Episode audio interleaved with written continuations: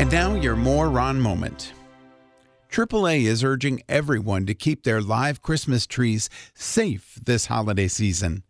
The travel club says that trees should be watered regularly to reduce the risk of fire and should be placed at least three feet away from any source of heat. They also recommend making sure that the lights are turned off when leaving the house or going to bed. And that's your moron moment.